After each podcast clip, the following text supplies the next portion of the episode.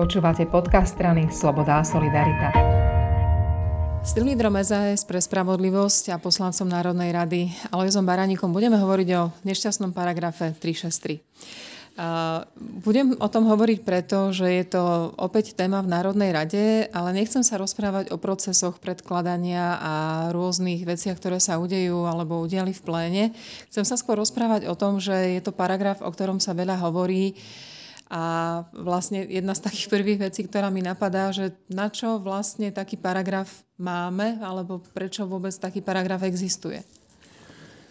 Tak ten paragraf v prvom rade vznikol za legitímnym účelom a to je ten, aby v situácii, kedy niektorý z prokurátorov, tak povediac ľudovo, zametie vec pod koberec, aby generálny prokurátor ako jeho nadriadený mohol tú vec znovu otvoriť a znovu e, trestné stíhanie otvoriť a e, v podstate sa ubezpečí o tom, že ak niečo malo byť e, vyšetrené, čo vyšetrené riadne nebolo, tak aby to on mohol obnoviť.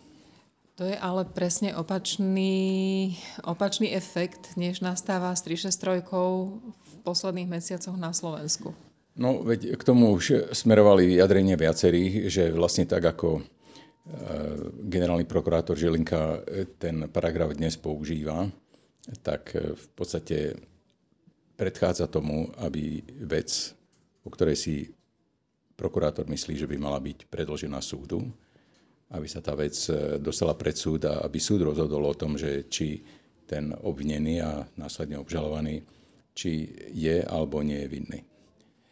Čiže vlastne existuje tam spor o to, že či posudzovať zákon alebo dodržanie zákona má prokurátor, generálny prokurátor alebo súd.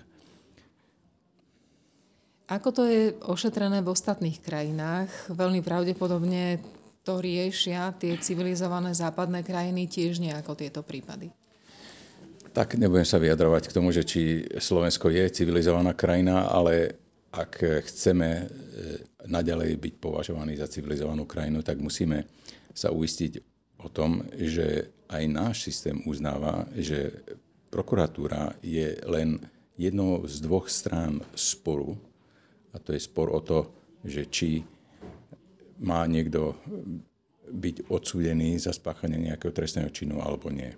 A na druhej strane toho sporu je samozrejme obhajca a ten hájí záujmy toho obžalovaného a úplne logicky z toho vychádza, že ak sa na tú stranu toho obhajcu pridá aj generálny prokurátor, že už tá pomyselná váha e, tej spravodlivosti sa e, vychýli e, tam, kde by niekdy nemala byť. Tu je dôležité povedať aj v súvislosti s tým, ako, e, ako sa generálny prokurátor bráni proti týmto myšlienkám, že na rozdiel od toho, čo tvrdí pán generálny prokurátor, prokuratúra nemá vystupovať v roli súdu, to znamená, že nemá vec posudzovať e, z toho istého hľadiska, ako tieto veci posudzujú súdy. Súdy samozrejme majú inú rolu ako prokuratúra a zákon aj e, všeobecný princíp, tzv. obžalovacia zásada, vychádza z toho, že ak existuje nejaká primeraná suma dôkazov o tom, že bol spáchaný trestný čin a že tento e, by mal byť posudzovaný súdom, tak potom je povinnosťou prokuratúra, prokurátora tú, tú vec dostať pred súd, aby súd rozhodol o tom, na čej strane je pravda. Čiže E, prokurátor a generálny prokurátor by sa nemal stavať do role súdu a povedať, že posudzovať práva e, a, a povinnosti toho obvineného. Mal by jednoducho, ak zistí, že je dôvod tú vec dostať pred súd, tak mal by tak konať.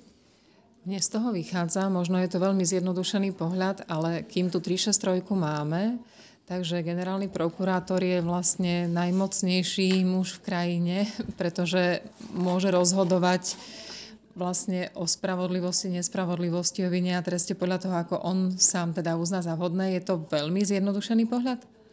Nie je to zjednodušený pohľad, je to pohľad, ktorý e, vlastne vychádza z tej našej reality, ktorá bohužiaľ je podporená aj tou faktickou neodvolateľnosťou generálneho prokurátora. E, tá neodvolateľnosť e, má totižto veľký dopad na to, že ako ten generálny prokurátor tú svoju funkciu vykonáva.